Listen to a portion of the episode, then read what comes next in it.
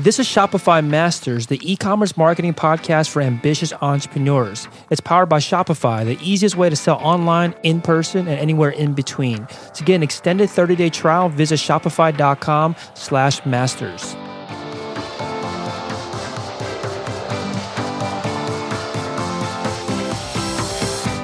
Hey, entrepreneurs, my name is Felix, and I'm the host of the Shopify Masters podcast. Each week, we put out podcast interviews with successful e commerce entrepreneurs or experts to give you inspiration, motivation, and actionable tips to increase your traffic and sales so your store can generate the sales you need to live the life you want. On the last episode, Shazam Mohammed told the story of how he started a business where he doesn't even have to work every day.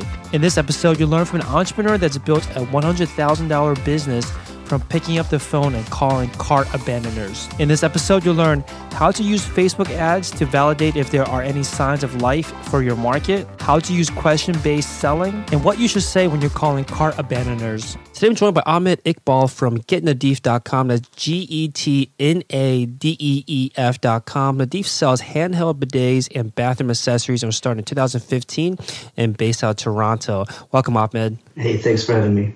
Yeah, excited to have you on. So yeah, tell us a little bit more about uh, about your store and uh, you know the products that the, the, I guess some of the most popular products that you sell. Yeah, sure. So uh, so I sell mostly bidets and a lot of other bathroom accessories, but mostly bidets um, and uh, and just like bathroom hygiene products. Um, yeah, that's that's pretty much it. Mm-hmm. It's pretty straightforward, pretty uh, pretty specific. Um, you know, I don't focus too much on other things. I just focus specifically on on uh, on bidets. Yeah, I mean, this it is pretty specific. Um, and how did you, I guess, come across this? You know, there's so many things you can sell. Obviously, how did you come across uh, these particular products? Like, what made you decide to focus on these? I think that's a great question. Um, it, it, came out of frustration. I think most. I think most. Uh, like, I have a lot of ideas, and um, I'm a kind of entrepreneur. I, I like. I like. Um, you're trying to solve problems, um, but I find that the you know the endeavors that have the most success are ones where you actually are, are executing on from your own frustration. So for me personally, you know, I grew up in I grew up in Asia, South Asia, in the Middle East. Travel traveled a lot as a child when I was very young, um, and I lived in a lot of countries where bidets were you know commonplace. Like they were already in in all the bathrooms. There were all, people were already using it. It was like a normal part of life. And so I grew up with with that uh, with that standard, or you know, with that with that level of hygiene or, or just that that uh, that expectation. Mm-hmm. Uh, and so when I moved to Canada for for university when I was when I turned 18, you know that was something that we didn't have here, and, and that was kind of kind of it felt weird for me to, to use the bathroom. It was just something that uh, you know I thought I needed to change. Um, and I, you know, I went without one for a while, uh, but then, you know, I just thought, you know, I really want one. I wonder how easy it might be to install in a bathroom here. Actually, I talked to a lot of my other friends who have a similar background to me that traveled around a lot. You know, they, they had the same frustration as me, and I would ask them questions like, you know, why don't we like, why don't you have one? Why don't you why don't you use one? And the answer was one of two was was uh, one of two, if not both, uh, answers, which was one, uh, they don't sell them here, which is true. There's no like you can't just you know, you don't even know where to, if I asked you where would you get one, you probably wouldn't be able to tell me. Mm-hmm. Uh, and secondly, uh, they're probably too hard to install. It probably requires a lot of like renovations and the contractor has to come in or something like that. Uh, and actually both uh, answers I felt like I could solve for. One, uh, about people not knowing that it's there. Well, with Facebook ads or with Twitter ads or with any kind of targeted ads, I can just reach whoever wants one. Uh, and secondly, in terms of how easy it is to install, actually, I found a supplier and we tweaked the design a little bit to make you know installation like under two minutes long. I actually have a video on the website that shows you how to install it in less than two minutes. Uh, so I solved both of those problems, and I thought that hey, you know, if I could do this, um, then you know anybody could do this, and that's that's kind of how the gears started to spin. I, I like this, and I've heard this uh, a lot actually recently, where you take an idea or a product that's not actually that innovative, like it's not something that's new, right? Bidets have existed for such a long time, like you said, it's everywhere in all the places that you've traveled to, but you found out that there's specific tweaks or specific issues either with the product itself or with the way that people can get access to the product, and then you improve those things, and all of a sudden you have a business. So uh, I think think um, this is a, a, really important point because a lot of entrepreneurs always try to think of brand new ideas, brand new products, when you can just find what's already out there, what's already selling, and then find ways to improve it. So when you were doing this kind of um, research, I'm not sure how formal this research was for you, but you sound like you were asking a bunch of friends uh, around you and seeing their experience with trying to get access to bidets. How many people did you talk to? Like, what was this this process like? And in case anyone else out there wants to replicate this when they're trying to come up with a product to sell? Yeah, I think uh, okay. So I, I already knew that the product had market fit, like what you were just talking about. You know, millions of people, if not billions of people, all over the world are already using this thing. They already, you know, have it. They already, you know, know what it is.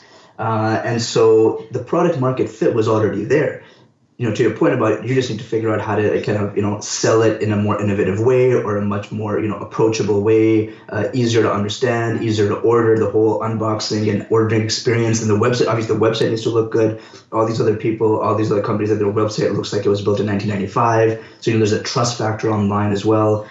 Uh, so there's just all these things, but you know, going back to your question about you know, how did I do research around this, it was pretty, it was pretty informal. Um, I just knew, first of all, I just wanted to solve the problem for myself. That's the first thing, right? I just wanted to uh, think, I just wanted to confirm that, hey, can I solve this problem for myself? And is it easy for me to solve for myself? And when I found out the answer that was yes, then I thought, okay, well, is this scalable? And the answer is also yes. With things like Alibaba and with you know Shopify and things like that, it's obviously scalable. Um, and that's really the only thing that I needed to do. In terms of the research, you know, I, I wouldn't, I, I kind of, I'm a little bit um, hesitant to kind of ad- advise other people to do it this way. But one thing that, that worked for me was I actually, because I didn't have any really disposable income, right? I had, I didn't have money to order, you know, all my inventory up front because you know with Alibaba there's a minimum order quantity mm-hmm. of, of, like you know 500 pieces, and I just and I didn't have the money for that. Um, and so you know what did I do to take to mitigate that risk? Well, I actually just set up my Shopify store and I ordered some samples because you know the, the, the factories will sell you samples. And I took all my product photography, I did all my installation videos, all that stuff using that one sample that I ordered um, to make it look like I had a lot of these. Uh, and I started selling even before I had inventory. Uh, and so that mitigated my risk. So like my first customers that ordered, it took them a month to get their product because then I had to, you know, once I had some orders and I ordered them and then, you know, I shipped them out. Um, but um, but you know th- that's also one thing you can do. You can sell. You know, worst case if you can't figure out the inventory thing, just refund everybody. And that's kind of the approach that I took. Uh, it was like you know getting actual orders, getting actual people to put their credit card information in. That was the test that I really needed to to, to pass. You know, just putting up a sign up page and showing your interest or signing up for a newsletter I was concerned that they would be like false positives, mm-hmm. right? It's easy to just give your email address. It's easy to just visit the website and kind of express some kind of intent, but it's a lot harder to actually put your, your credit card information in. And and I didn't want a false positive, so I, I wanted a, a, true positive, and that's why you know I, I had the customer go through the full experience before um, before I before I even bought my own inventory. Yeah, I mean, this is an approach that a lot of people recommend as well. Even if you're like launching a Kickstarter, for example, you're essentially doing that. You're taking kind of pre-orders up front. Um, but you, you said that you wouldn't necessarily advise people to take this approach. So, you know, why not? Like, what could have gone wrong? Um, I don't know if something could have gone wrong. I don't know. It just feels weird. Um, it, it, seems a little bit um, deceptive. You know, you're telling your customer that you have it already, but you don't there's a little bit of a deception there. So you need that confidence. Um, um, I guess what I'm saying is that it's a slippery slope. If you're selling something that's hard to procure yourself as an entrepreneur, you're selling it and you're using that money to kind of build the business. What happens if it doesn't work out? You have to give everybody their money back, but you don't have the money anymore. So it's just very slippery. I think I think it requires a lot of um, maturity and responsibility um, like I, I, don't know. I, I know a lot of people yeah. that are also e-com entrepreneurs that I wouldn't think that it would work well for their idea. Mm. Yeah, I think it's one of those things that if it all goes well, goes right, then nothing gets hurt. But then when it goes wrong, it go really wrong. Uh, but yeah. you, you, mentioned that the, there could be some ideas of where this wouldn't work well. You don't have to give ex- specific, you know, examples or companies, but like, uh, what kind of criteria do you think uh, needs to be met if, before you try this approach of pre-selling before you actually have the inventory? Yeah, I think it needs to be very easy to procure. So it's not something that you're building customized for yourself. Like there's that um, Skully helmet. I don't know if you heard about that, but they did really, really well on Kickstarter. It was a helmet that had like a camera in it. Uh, it was like a smart helmet for motorcyclists. and they took they had lots and lots of orders. They made millions of dollars in revenue, uh, but they were still trying to figure out how to make the product work. And at the end of the day, the whole company went under, and everybody that gave them money as a pre-order lost all their money, and they're not going to get their product. So I think that I think the product has to already exist. Mm-hmm. It has to, you have to be able to get inventory shipped to you quickly. Um, and I think that's pretty much the two major criteria. And, and also, I think you you don't really you wouldn't need much money to kind of set up your store. Like for me, really I just needed a couple hundred dollars to set up my Shopify store and like buy a theme and kind of you know set set everything up. So I, th- I think if your product requires you to still do a lot more R and D, or still def- you still haven't found your supplier yet, or you still don't know, like you still haven't even used it for yourself, you haven't given enough time to test it for yourself uh, then I think it can be a problem. Mm, okay, so you basically had a product already. You knew you found a supplier on Alibaba or wherever you looked. The distribution's already set up for them to get it to you. All you want to do is minimize the risk because of these minimum order quantities. You wanted to make sure you hit that minimum order quantity before, or at least get a significant amount of sales to justify right. a business before diving in. Did exactly. you were you able to meet the the minimum minimum order quantities off of that initial run, or did you just get enough to validate? Exactly. It was all about validation. Um, it was that, okay, well, in the first week, I actually sold like 20 of them, uh, which was a lot more than I thought that I would sell. And uh, and given that, I was like, okay, well, if I if that's the if that's it, you know, in a few months, I can meet the MOQ, minimum order quantity. Um, but you know, that's okay for me to take the risk. So you know, uh, put something on my credit card. You know, I had some money. Like I have a full. So actually, I should also say I have a full time job, and that full time job kind of acted like my investor or my my my you know my financial. Mm-hmm. I guess my VC you could call it, uh, and so I had the money coming in there. It's really it's a cash flow issue, right? Because when you're ordering, like yeah, you have I had cash coming in every month or every other week through my salary, but um, an MOQ of 500 pieces is still going to be, you know, like thousands and thousands of dollars. Mm-hmm. It's not something that you just might have laying around. So yeah, a lot of it was just, you know, uh, just mitigating that risk and knowing that, hey, you're going to make this money back. And that's when I did it. Mm, okay, cool. So, how did you? So, you let's say someone wants to follow this path and they want to do what you did. They uh, contacted a supplier. They have a supplier set up and they're ready to go. They have the site set up already to to take these orders. How did you drive traffic to? Like, how do you actually get people in the door to potentially buy the product or at least check it out? I used uh, two, uh, two, two ways to drive traffic from right away. Um, one was Facebook ads, and the other one was Google ads. Uh, that's pretty much pretty much it. I had a few hypotheses, like you know, these are the types of people that might be interested. You know, anybody that traveled to, the, to a country before that uses them. Maybe they were visited, they were on they were on vacation and they went to you know Thailand where they have them and they're coming back now. You know, try to target people like that, or uh, obviously people that are searching long tail keywords for things like how to install a bidet or things like that. You know, targeting those people. So that's how it worked out. Um, and and actually that's how I got a lot of my traffic in the beginning. Okay, cool. That makes a lot of sense. You have the site set up. You you're not gonna want to wait around for organic uh, search traffic to come in because that'll take too much time. Pay right. for the pay for the visitors, pay for the traffic first, just to validate. Uh, do you remember how much you invested early on during this validation phase? Yeah, it was very low. It was like two hundred dollars, maybe two hundred or three hundred dollars. Okay, and you know, obviously, when you do launch, anyone out there that has tried running ads, it takes a while to to improve your targeting oh, yeah. and your ads to actually make it profitable. At that point, were you thinking about that? Like, uh, was it profitable in the early stages when you were just trying to validate, or did it matter?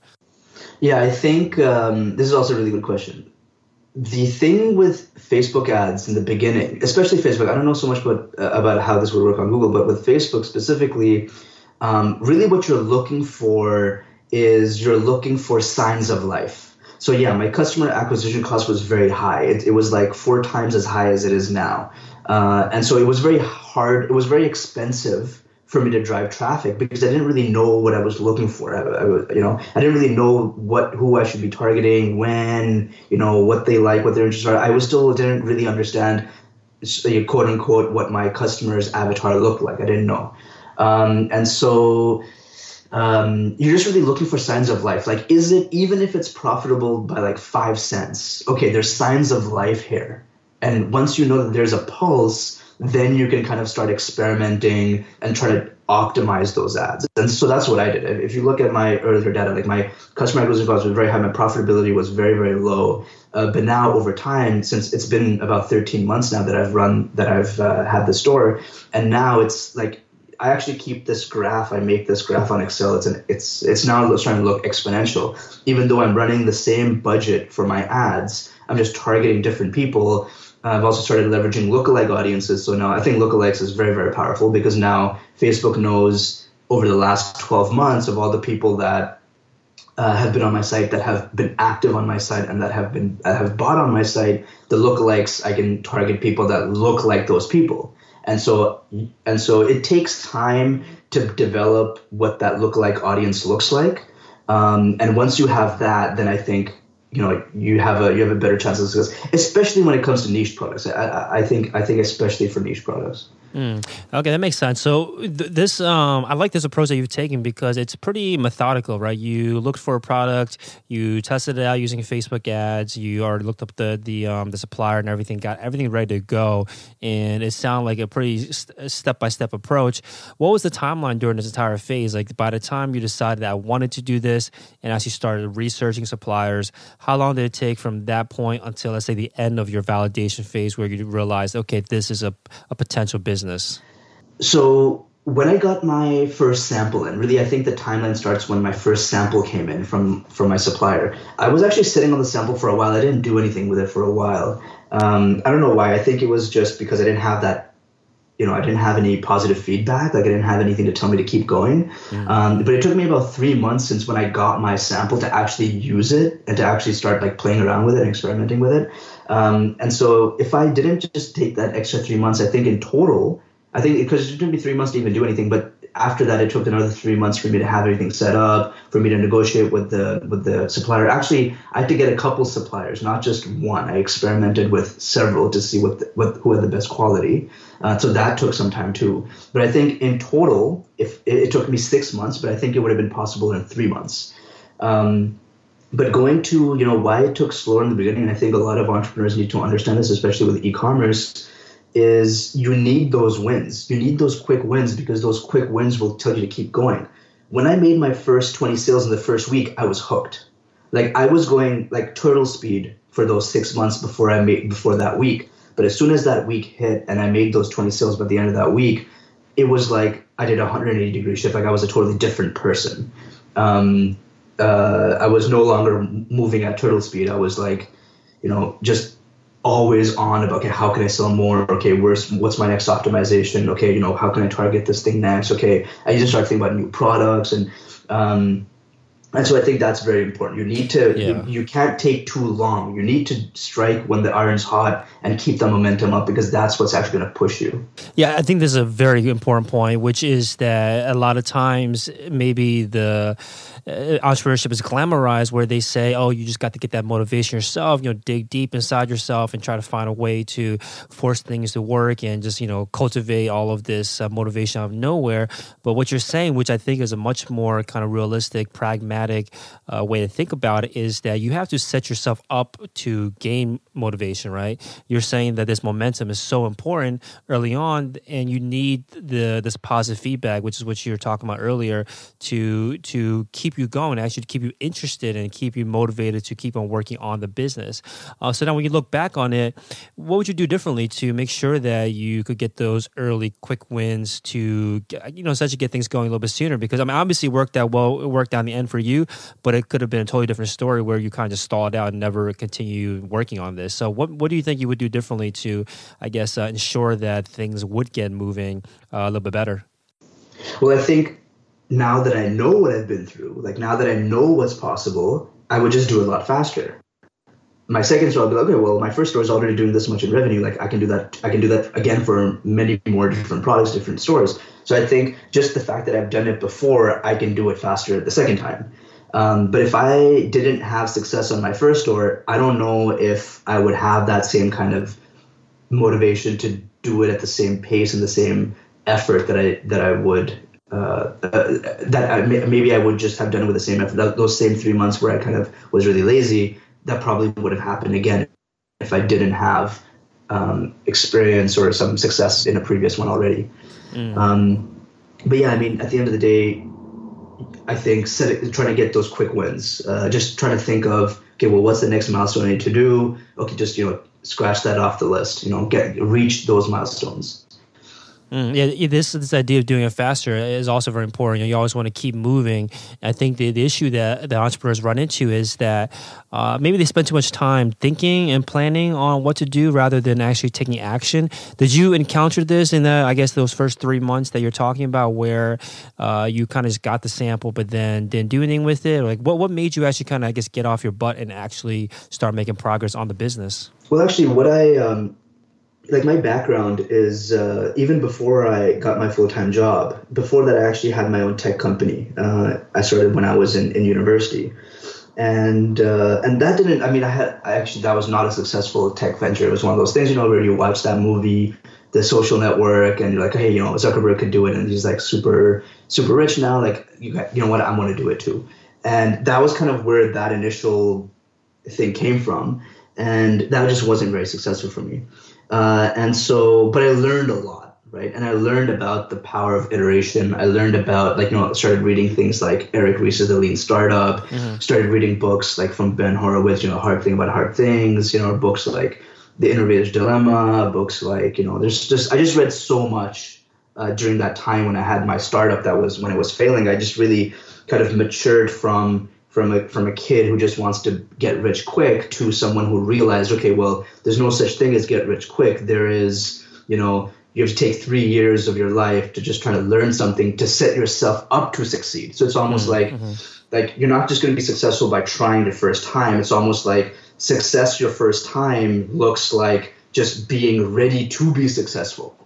You know, mm-hmm. uh, and like I just you know had a lot of this philosophical kind of awakening when it comes to things like this. For example, uh, this crazy crazy realization that I realized was uh, the word uh, uh travel, right? Uh, so or the word work. You know, work in English we know is work is you know to put in work, put in effort to get something done. Uh, actually, in French that is travailler, right? Which actually has the same root word as the word travel. So in the origin of the word, travel meant to actually work. So it meant that okay, well, if I wanted to become a the the, the best blacksmith in the country, uh, I might have had to go find my master. I was the apprentice. I had to go find a blacksmith master. That person might have been on the, on the other side of the continent or the other side of the country, and I would have to travel for months, if not years, to get to this person. I'd have to like stay in people's barns, you know, help them with the chores around the house to earn my keep. I'd have to go, you know, there, talk to that person, research and find out more about this field, find somebody else. So even just the fact that you were going to find your master was work. But when and when you found your master, that was what was success. And then the second part of success was okay, now now I need to learn as much as I can and, and, and become my own become my own master blacksmith and so there's always these two steps. And i think it's the same thing with with entrepreneurship. You need to set yourself up to succeed first and that takes work.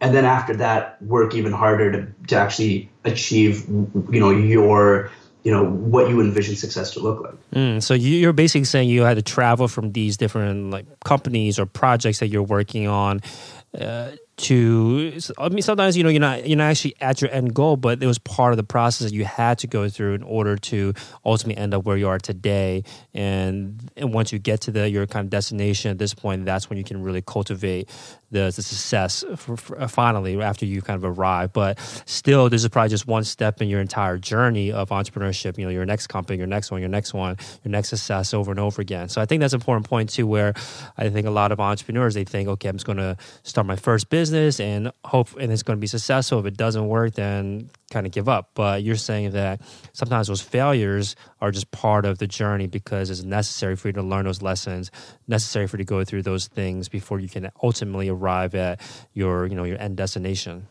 Yeah, exactly. Exactly. Cool. Um, so, yeah, so yeah, this uh, I think you said earlier on too that you had a lot of ideas for things you wanted to do, and you finally settled on Nadeef after recognizing that this was a problem that you had yourself. Um, I think you know other entrepreneurs out there have this. Uh, it's a gift and a curse, where you're always constantly thinking about new companies to start, new products you want to add to your to your store, to your catalog. Uh, do you still encounter this? Like, are you, how and how do you battle to make sure that you're focused specifically in your case on these uh, handheld bidets and bathroom accessories? Oh man, I think you just like asked the ultimate question for me. Like, I just I constantly battle this uh, every day, uh, and what I've what I've um, come to now is to channel to channel these other ideas. So do the ideas and work on the ideas that actually have synergy with what you're already doing. Mm. So let me let me give you an example. So you know, while I was doing Nadeef, I actually had a lot of these other, uh, you know, when I started working on Shopify, I became a Shopify merchant. I had never been a Shopify merchant before. Now I'm a Shopify merchant for the first time, and I want to solve my own problems now. So, for example, things like, you know, little things like, you know, the currency doesn't work really well, and, you know, maybe I should just build an app to fix that, or hey, I'm looking to sell my business, but there's no marketplace where I can go sell my business. Maybe I should develop a marketplace where I could sell my Shopify store. So I had all these ideas, um, and and a lot of them were, and they were all channeled around Shopify. Um, but it wasn't anything that I felt like I was really feeling much of a frustration. So that became like my litmus test: is is this problem that I'm having as a Shopify merchant really that frustrating that it's like keeping me up at night, and that's why I have to solve it. So that's what kind of uh, um, weeded out a lot of majority of the ideas, like like nine out of ten of the ideas. Now, the one idea that I have still that I'm very passionate about in parallel with with my current business is called Scout. It's scoutcr.com, and Scout is actually this uh, app that will notify you when abandoned cart happens. So it's a very, very, very, very basic app. It's like it took like a weekend to develop um, but essentially, what I found that became, made a big, big success for my store as, as, my Shopify store, like the number one advice I would give to everybody who wants to scale from, let's say, you know, doing ten thousand dollars a year to doing hundred thousand dollars a year, I think really that is to talk to your customer. Call up the customers that have bought already. Call up the customers that haven't bought, that have left their phone numbers on their abandoned cart call them up, ask them why didn't they buy or why did they buy? Uh, what questions do they have? What are they looking for? What other things do they want to buy? Just have those conversations because that's what's going to teach you uh, what really your customer is looking for. You know, there, we have cognitive biases. Like as as the person who set up your own store, like, oh yeah, that's that's easy to understand. Like I sell these three products. You know, my major product is on my homepage, which was actually the case for me. My major product is on the homepage I sell these two other products, but you know they're pretty easy to find. I'm sure somebody that's on my website can find it. Uh, but I actually had a really big abandoned cart problem when I first started. Like for every you know one sale that I made, there was like three that were being abandoned. Like people had typed in all their information, and when they would click on the choosing their shipping me- shipping method, they would just close it and they would just not come back. And I knew that I needed to figure out how to solve this because you know you know potentially you know um, 75% of my sales uh, are just like not even happening. So, uh, so, so I just started calling people. I would go into the abandoned checkouts part of my orders uh, dashboard in my Shopify admin. I'd click on abandoned carts, and I would see all the abandoned carts that are there. And I would, you know, first I had that auto email thing going out, mm-hmm. but that success rate was only like five to ten percent. Best month I had a twenty percent success rate on my auto emails. But when I started calling people saying, hey, you just, you know, you didn't end up checking this out. Is there anything I can help you with? This is a courtesy call. Like, is there anything that you, you need? Anything I can help you with? Any questions that you need answered? I'm, I'm here for you. And and I think the it, works because it's a niche product. And so people don't mind getting calls from, I think, niche product uh, merchants. And especially when you say, hey, I'm the owner of this website, they, they also feel like, oh, wow, okay, someone, like the owner is actually calling me. Um, and that changed everything. Like honestly, just by me calling up my customer, it changed everything. I found out from one conversation that they needed this complimentary product, which I sold. It was a hot water mixer. They said that I don't want to buy this bidet unless it's going to have hot water too. And I was like, oh well, I actually sell that product. It's it's on the second page. Oh, I didn't know that. Mm. So so I was like, okay, well, this is interesting. I, I didn't I had a cognitive bias. I thought that somebody would be able to find it out if they wanted it, but I put it on the front page And literally overnight, my abandoned carts dropped significantly.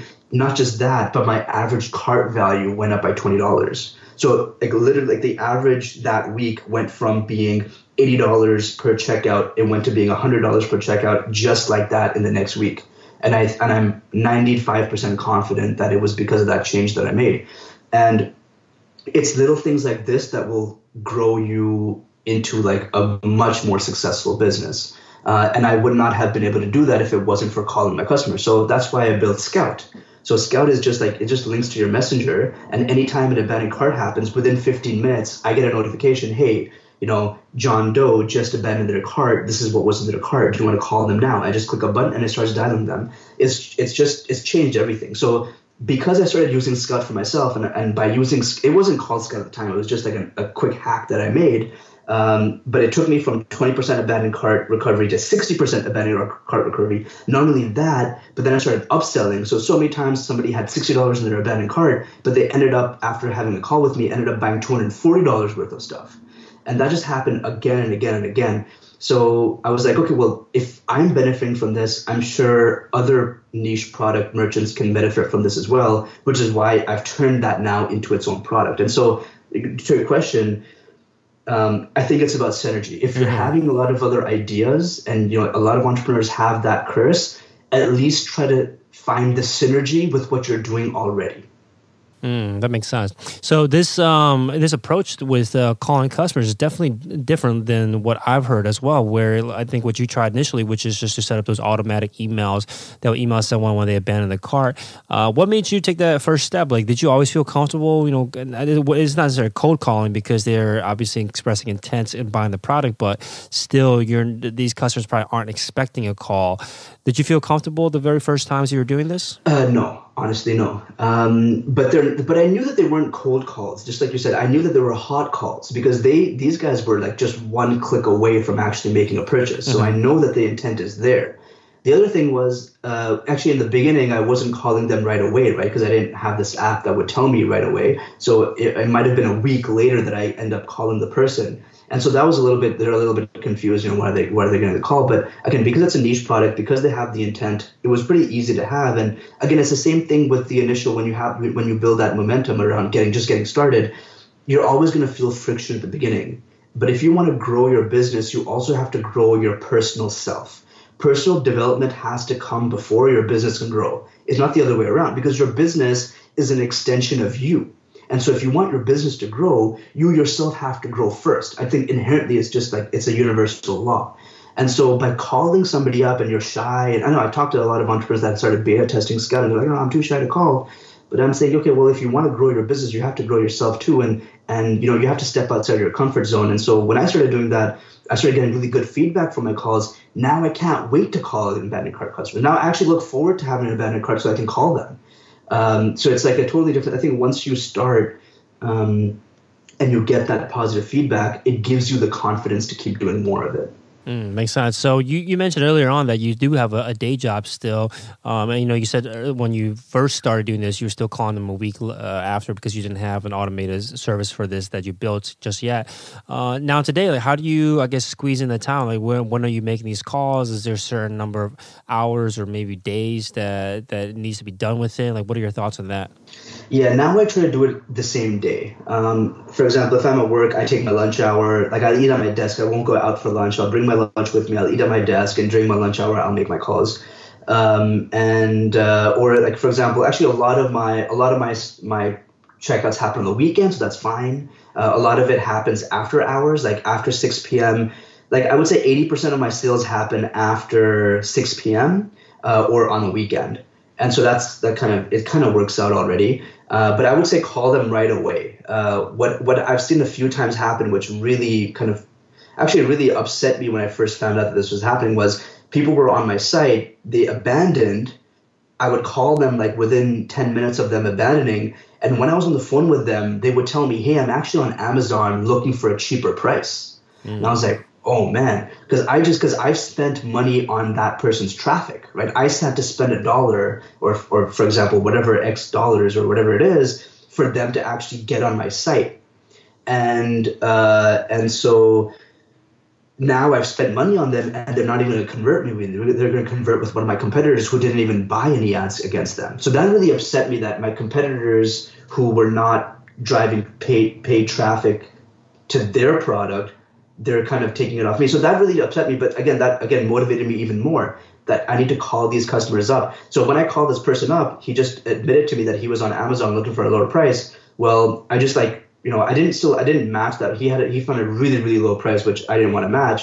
But I just told him, look, you get this customer service. Um, I'm this I'm the owner of this company. I'm calling you up. I'm here to help you. If you have any problem installation, these other guys they're not going to be able to help you. I'll help you. Call me up. This is my personal number, and I'll help you. And so the person ended up coming back and buying again, not just that, not just buying that one for their one bathroom, but buying four, one for each of their bathrooms. So so the, the upsell also happened, uh, and so I think like it's important to do it right away because that's when it's the most relevant to that person. That's when they're already in the mode in the mood to buy. I think if you wait a week, they're, they're on to something else. Chances are they might have bought it from somebody else, mm-hmm. so that might be too late. Mm, cool. So, for someone that wants to start doing this, whether using uh, an app like yours or just like doing the way that you were doing it manually before by looking at car banners and calling them up themselves, can you give us an idea of like your script? I guess that they someone can work off of. They pick up the phone and call a customer. Like, what should they be saying? Yeah. So, hi, my name is Ahmed. Uh, I'm the owner of GetNadeef.com. I saw that you were on my website uh, and they showed interest in these products. Uh, I just wanted to call. This is a courtesy call. I just wanted to call and see if there's anything I can help you with are there any questions that you had? You know, I'm here to help. Was there an issue with the price? You know, let me do what I can uh, to make you happier to answer your questions. It's just it's very straightforward. It's exactly like that script.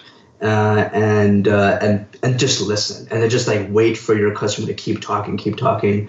Um, and you know if you're not sure with really what they want, just ask them more questions. But really, uh, you're you're looking to listen. Mm-hmm. You're really looking to listen first. Yeah. Yeah, so you're not calling them to try to pitch something. You're really trying to learn from them what's what their objections are or what their issues might be. Exactly. It's called question-based selling. Actually, I learned about this a long time ago. It's it's it's called question-based selling. You're not selling by pitching first. You actually listen to what their needs are, and then you kind of cater your pitch mm-hmm. to what they just told you their need was. Mm, so much more customized than just kind of blanket pitch to, to the same thing to everybody. That makes sense. So what you mentioned too that uh, the upselling was a big part. Of, it sounded like a surprise that you didn't expect uh, with these uh, car abandonment calls that you're making. How did that work? Like, were you also, um, I guess, uh, purposefully trying to upsell them on something, or were they just organically decided to buy more because you you uh, were talking to them? Well, yeah. Um, so both. Uh, one was because my my product was also unique in the sense that you know you can have one for each bathroom. So when people just have one in their cart, I know that most houses have more than one bathroom. Like at least you have two. At least you know you could have up to you know you could have up to four bathrooms in your house. So I would just ask the question, you know, like how many bathrooms do you have? Just start it off as a question. Oh, you know, I have four, but I just want to buy one to see how it works first, um, and then I'll buy the other three. So I'm like, okay, well, interesting. Well, you know, uh, because I, I give free shipping with my with my product, I could say, well, you know, if you're buying all four, I don't have to send. I can actually give you a cheaper price because mm-hmm. I whatever I would save in shipping, I can just give it back to you. Plus, if you're worried about quality, I have a warranty, and if you have any problems at all, I just replace it for free. And so that just totally took away any of their um, uh, concerns with it because I just told them that any concern that you have, I, I, mean, you have the warranty. Worst case, if it doesn't work out. So, so yeah, that's how it worked. But again, if you, that's that's just because my product is, is that way. But if you have another product, let's say, I, I don't know what it is, but just you know, find out. Um, you know, maybe it's around Christmas. Maybe you ask like, you know, is there something that your friends might like, or uh, maybe you can kind of gift them, gift it for their friends you know, the, uh, uh, Shopify also has that gift card feature. You know, I'd, I'd be happy to give you a free $5 gift card that you can send to your friends. Yeah, and that $5 gift card doesn't cover the whole product, but if their friend might want it too, then they'll use it and get five dollars off. So again, there's just so many. You just get creative with it, right? Mm-hmm. Just just uh, and, and you'll learn more as you have more calls. I can't just give a mechanical script of hey, this is exactly what you say to get sales it's going to be different for each product and different for each person and different for each customer type. Uh, but once you start calling, you'll just learn, and then you know by the time you're making your 30th call, you'll be like a pro. Yeah, I think one big thing that's going to happen across the board when you are calling customers is the the trust factor just goes up, right? When they're talking directly to a human rather than just going through a site, especially if you're calling, you're saying the owner or the founder of that particular product or or website, it it, it just improves so much of the trust factor that it people much feel much more like or much more comfortable spending more with you or coming back to spend again with you. So if I could just say one more thing, yeah. I think you said something really important that just gave me this this this uh, this. Uh, realization is I know that Shopify in themselves, one of their mandates, and I think you would probably know this more than I would, but it's to kind of bring that human element back to shopping, mm-hmm. right? When we used to go into the store to buy things from the stores, it was because you know there'd be a person there, we can ask our questions, we have confidence, we were buying from that person. Uh, there was like a personal, like there was like an avatar associated with like the business that you're buying from. Um, but now with online, it kind of disappears, and now it's, it's you're buying from this face faceless white label kind of thing. But when you're having a conversation, you're bringing that face back to your business, which is actually what people want. That's that's I think that's still why retail, like brick and mortar stores, still exist. And so, if we can, you know, mimic that experience still online, that's going to be very successful. Mm, yeah, definitely. And you know, so now that we're on topic of uh, keeping it kind of personalized, this isn't not going to be scalable, right, for you long term. Once this business keeps on growing, growing, growing, do you have plans to uh, outsource this or delegate this to other people? What are your thoughts on, on doing that? Yeah, of course. Uh, I think right now I'm not there yet, so I'm not thinking about that yet. Um, but I think, for example, you know, right now I get maybe five abandoned carts a day which is not much. I can deal with that. Even if I got 20 a day, I feel like I could deal with it. Mm-hmm. Um, but uh, uh, and so that's still quite a bit of growth left uh, for me to have to worry about it. But I think worst, you know, if it's like a really really big business and you you know have thousands of abandoned carts a day or hundreds of abandoned carts a day, then yeah, I would say just you know uh, outsource it to a VA. You know, like in Indonesia, um, you know, in in Eastern Europe or something like that. I feel like this is a. Rep- I think it's a scale. I, I definitely think it's a scalable process. Mm, definitely, uh, cool. So you also mentioned uh, in some of the pre-interview uh, answers that you gave about uh, Facebook ads being another uh, key uh, driver for your traffic and sales. Tell us about your strategy on there. Like how did you? I know you initially were talking about how you were using Facebook to test early on. The your cost of acquisition was four times what it is today. Tell us about that process. Like how did you? How were you able to drive that down over time? I think it has to do with a lot about that lookalike audiences. You have to give it some time for Facebook to learn what your customer looks like. So if you're not familiar with lookalike audiences, there's a lot of great blogs out there. There's this guy Jon Loomer. Jon Loomer has this great blog on Facebook ads. Uh, I follow a lot of his work. I get a lot of my tips and advice from this person, um, Jon Loomer. Uh, you can uh, you can just Google it, and I'm sure you'll find his website. Um, but yeah, essentially, what you need to do is just start driving traffic to your site, even if your conversion rate is really, really low. Um, create create you know the pixel on conversion. And now there's that shopify facebook pixel that you just have to just put one pixel in there um, and just see you know who are the people that are converting. So it might depending on how much how, how slow the growth of the business is but let's say it takes you you know six months to really drive let's say 100 sales. Okay well that's fine. Now create a lookalike audience around those you know 100 people or those 100 sales and find more people like that so a lot of it is i think facebook is just a i think facebook is a great business they have a great business model they're actually doing all the hard work for us merchants in the sense that they're learning who our audience should be uh, so I think uh, just trusting like the Facebook algorithm worked for me. I think just drive as much traffic as possible in the beginning so that you can help Facebook help you.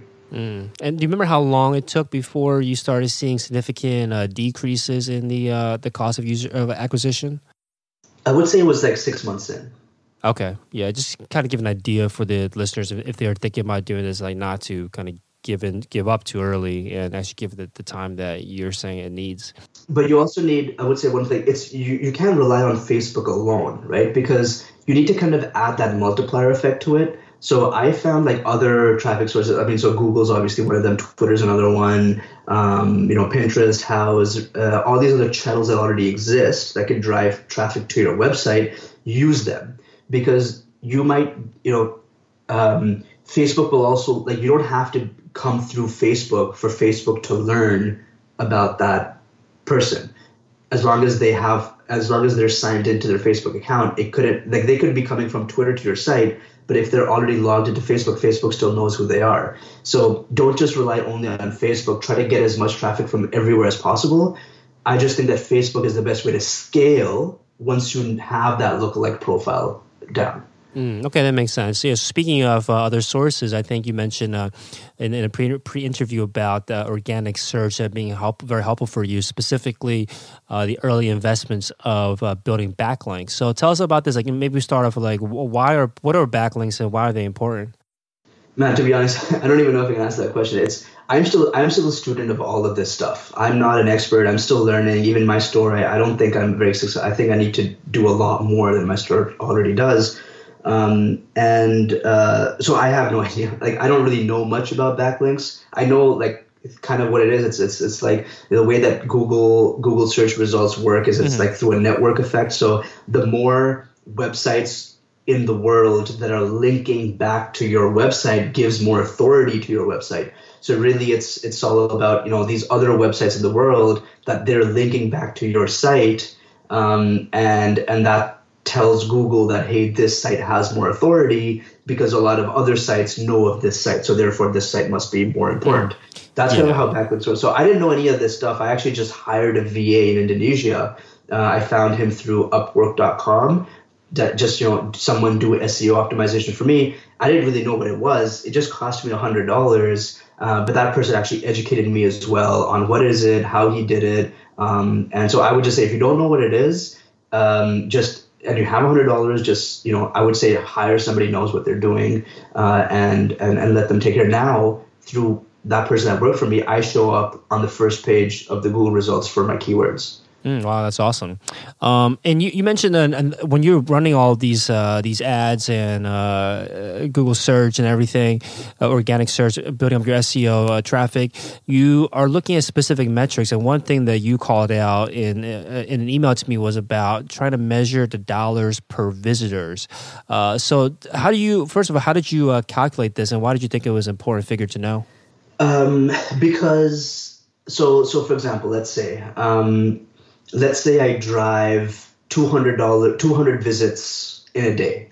Um, and from those 200 visits, I make about $200 in revenue. So th- those numbers for me came, I mean, those, those are low numbers. Like my real numbers are between, you know, 300 and, and 1000. Um, and so, you know, I'll have, let's say if I have, if I make, if I have 400 visitors that day, it's a pretty good sign that I'll probably make $400 that day. Uh, and I mean, maybe not specifically looking at one day at a time, but if you look at the last 90 days, okay, so my last 90 days had, you know, um, they had about, you know, 30,000 visitors. I actually made very, very close to $30,000 in those last 90 days. Um, and, uh, and, and so that's really so so really why that's important is it tells you how much that you should be willing to pay for traffic. Mm-hmm. So if you know if one visitor is one dollar, uh, and let's say my margins are, you know, let's just say 80%. So like my cost is 20, uh, tw- uh, 20 cents on that. And so my profit's 80, 80 cents. So really I should be willing to spend up to 80 cents for any traffic, right? Uh, now, depending on how much money you want to make, well, obviously you don't want to just break even all the time. Um, maybe you want to take home, you know, 40 cents of the dollar of every dollar you make. Okay, well, then that tells you so from uh, I shouldn't be spending any more than you know uh, 40 cents per visitor, and that kind of becomes your benchmark. So anything that becomes more expensive than 40 cents a visitor, you just don't do it. Mm-hmm. Um, and then as you try more things, you'll find okay, well that you know that experiment did 30 cents a visitor, that experiment did 35 cents a visitor oh wow, okay, well that experiment 25 cents a visitor. Okay, well what how can I grow that one more? So it's just because it's just like a benchmark, just to like you said, it's it's, it's a little bit methodical. You sometimes have to become a little bit methodical. If you can't measure something, you can't manage it, and and that's really where I'm coming from. Is, is just to be able to measure it so that when you can measure it, you can manage it better. Yeah, I think the key that you said there was that it gives you an idea of how much you can spend or that you should be spending on acquiring a customer. Ideally, obviously below uh, the, the amount of revenue you can generate from them. Um, but then also you can add in all of these things like email marketing and collecting emails and uh, uh, definitely uh, kind of extending the, the value value of a, of a visitor. Um, so you, you threw out some numbers there. You said three hundred to thousand uh, dollars per day. Um, so this is like a, like at least a six figure business for you now. And you said you, you said you still had a full time job. What's the plan there? Do you plan on eventually quitting the job and going full time into this? Like, what, what, what do you see yourself in uh, you know next few months? Um, so yeah, it's, it's, a question that I'm struggling with now. Um, I really like my job. Um, I like what I do. Actually, my job is helping businesses be more lean and uh, and take iterative approaches. So I'm a consultant. I actually consult for bigger businesses to be more iterative. Mm-hmm. Uh, so I like I like what I do. Uh, I really like it. That's what that's I think that's what's have, has kept me from leaving it already. If I didn't like it, I would have left already. I think. Um, uh, but you know, at the same time, my my my side business or like this, you know, uh, GetNadeef, it doesn't take as much time as my full time job. Like I just spend about I'd say an hour to two hours a day on my business, um, and yeah, like I, I will do I will do more than six figures. I actually I actually earn more from GetNadeef than from my full time job. So I think it's just one of those things. I, actually, a friend of mine told me this. Uh, he he recently quit his job too. He had an, he had an Amazon store, um, and he matched his income from his job and he quit. Now, fast forward five months, he's actually looking to get hired again. Like he wants to go back. He's, he's talking to his boss trying to get hired back. Mm. And so I asked him, you know, why is that? Why is that? He said, okay, well, you know, there's a lot. It's a lot of seasonality, right? There's a lot of ups and downs. Sometimes a product is defective, you have to kind of scratch it, or you know, worst case, something like that happens, or hey, you know, um, something really like it's Christmas and my ads no longer working, like my customer acquisition cost went up by three times just because it's Christmas, and so there's all these uncertainties that come up. So he actually advised to me is that you should probably only quit when you have t- when you make twice as much as your job. Hmm. So that's actually what uh, this actually I just actually I had this conversation with him a few days ago, and that's what's changed my position. Initially, I was actually looking to leave a lot sooner, but now that he's told me this, I'm thinking, okay, well maybe I should wait until I'm making at least 200 a year, um, and then I'll I'll quit just to just to kind of act as the as the as the buffer when something does go wrong. Because things because things will go wrong. No, for sure, and, and I've heard from some uh, people in the same situation where they do have a, a business that's you know doing very well, more better than their their day job, and they actually end up liking their day job even more after that because they could leave whenever they wanted to. It's just this this kind of freedom that you have oh, when you yeah. have this day job, but you don't necessarily need it. I think it, it yeah, makes you your job what? much more enjoyable. Uh, you know what? As soon as you said that, you're totally right. That's exactly how I feel. I just feel more empowered at work. I don't have to, I don't feel like I have to listen to the stuff that I think is frustrating. So all the, like, I don't, I no longer have to deal with the things that I don't like about my job um, I'll just okay. Well, I could either do A or B. B, I don't really want to do B, so you know what? I'm just not going to do it. And and I'm just really going to have fun and do A and really yeah. do what I like doing at work. You're totally right. That's, yeah. that's a really that's a really great insight. Actually. Yeah, you have the freedom to kind of design your job at that point because, like like what we're saying, you could if you get fired or you leave, it doesn't matter because you have this kind of safety net at the end of the day. Yeah. Um, cool. So you know, eh, very very successful. This business only been around for a little bit over a year. Uh, you've already matched your income from it. Like, where do you see the the business going in the next year or so? What do, what do you want to focus on? Uh, I want to double next year. Um, so in terms of like my milestone is is to double each year, really.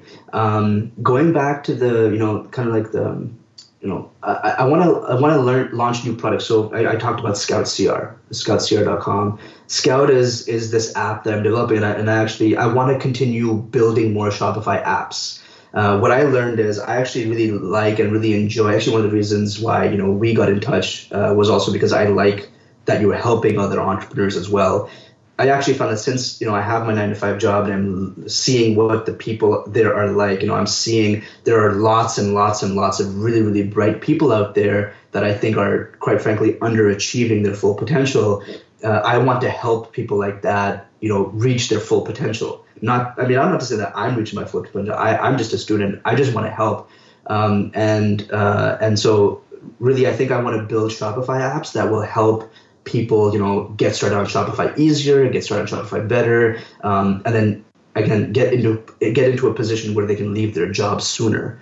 That, that's why I really love love Scout CR because that changed everything for me. I think if it changed everything for me, it can change a lot for a lot of other people too. Mm, very cool.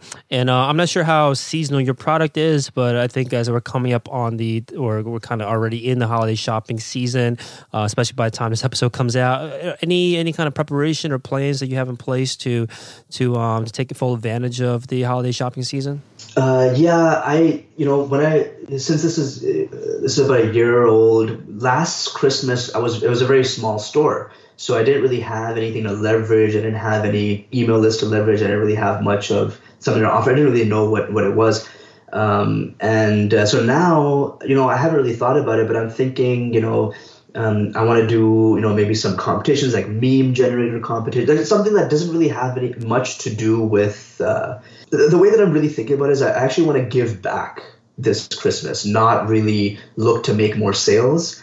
I'm hoping that by giving back and starting, you know, giving prize comp- giving competitions for prizes. One thing that I'm thinking about doing is doing a meme competition. So uh, I found that a lot of my customer base is uh, is Asian. Um, so and there's a lot of these funny, you know, Asian memes like you know life of an Asian person or you know like um, you know Asian problems hashtag Asian, things like that. A lot of people are, are are really funny. I personally am very entertained by them uh, because I'm you know South Asian as well. There's obviously South Asian memes there's uh, I just want to do a competition. Hey, you know, thousand dollars for the best meme that gets the most likes, and just something like that. I don't know. I, I just want to. I, I don't think I'm thinking too much about how do I make more sales. I think I'm thinking a lot more about okay, well, what can I do to just kind of like drive some like viral uh, thing. Uh, I, I, don't really know yet. I haven't thought about it too mm-hmm. much. Cool. Makes sense. Awesome. So thanks again so much for your time, Ahmed. So getnadeef.com is the website. G E T N A D E E F.com. Also, you said scoutscr.com is your app. Anywhere else you recommend the listeners check out if they want to follow along with what you're up to? Oh yeah, so I have a, I'm on Instagram, ahmiq. Um, I use my Instagram to share a lot of my like uh, my ideas and a lot of like things that I've learned. Um, but that's pretty much it. I'm, I'm, I'm, I'm on Instagram a lot. Very cool. Thanks again so much for your time, Ahmed. Thanks, Felix. Thanks for listening to Shopify Masters, the e-commerce marketing podcast for ambitious entrepreneurs. To start your store today, visit shopify.com slash masters to claim your extended 30-day free trial.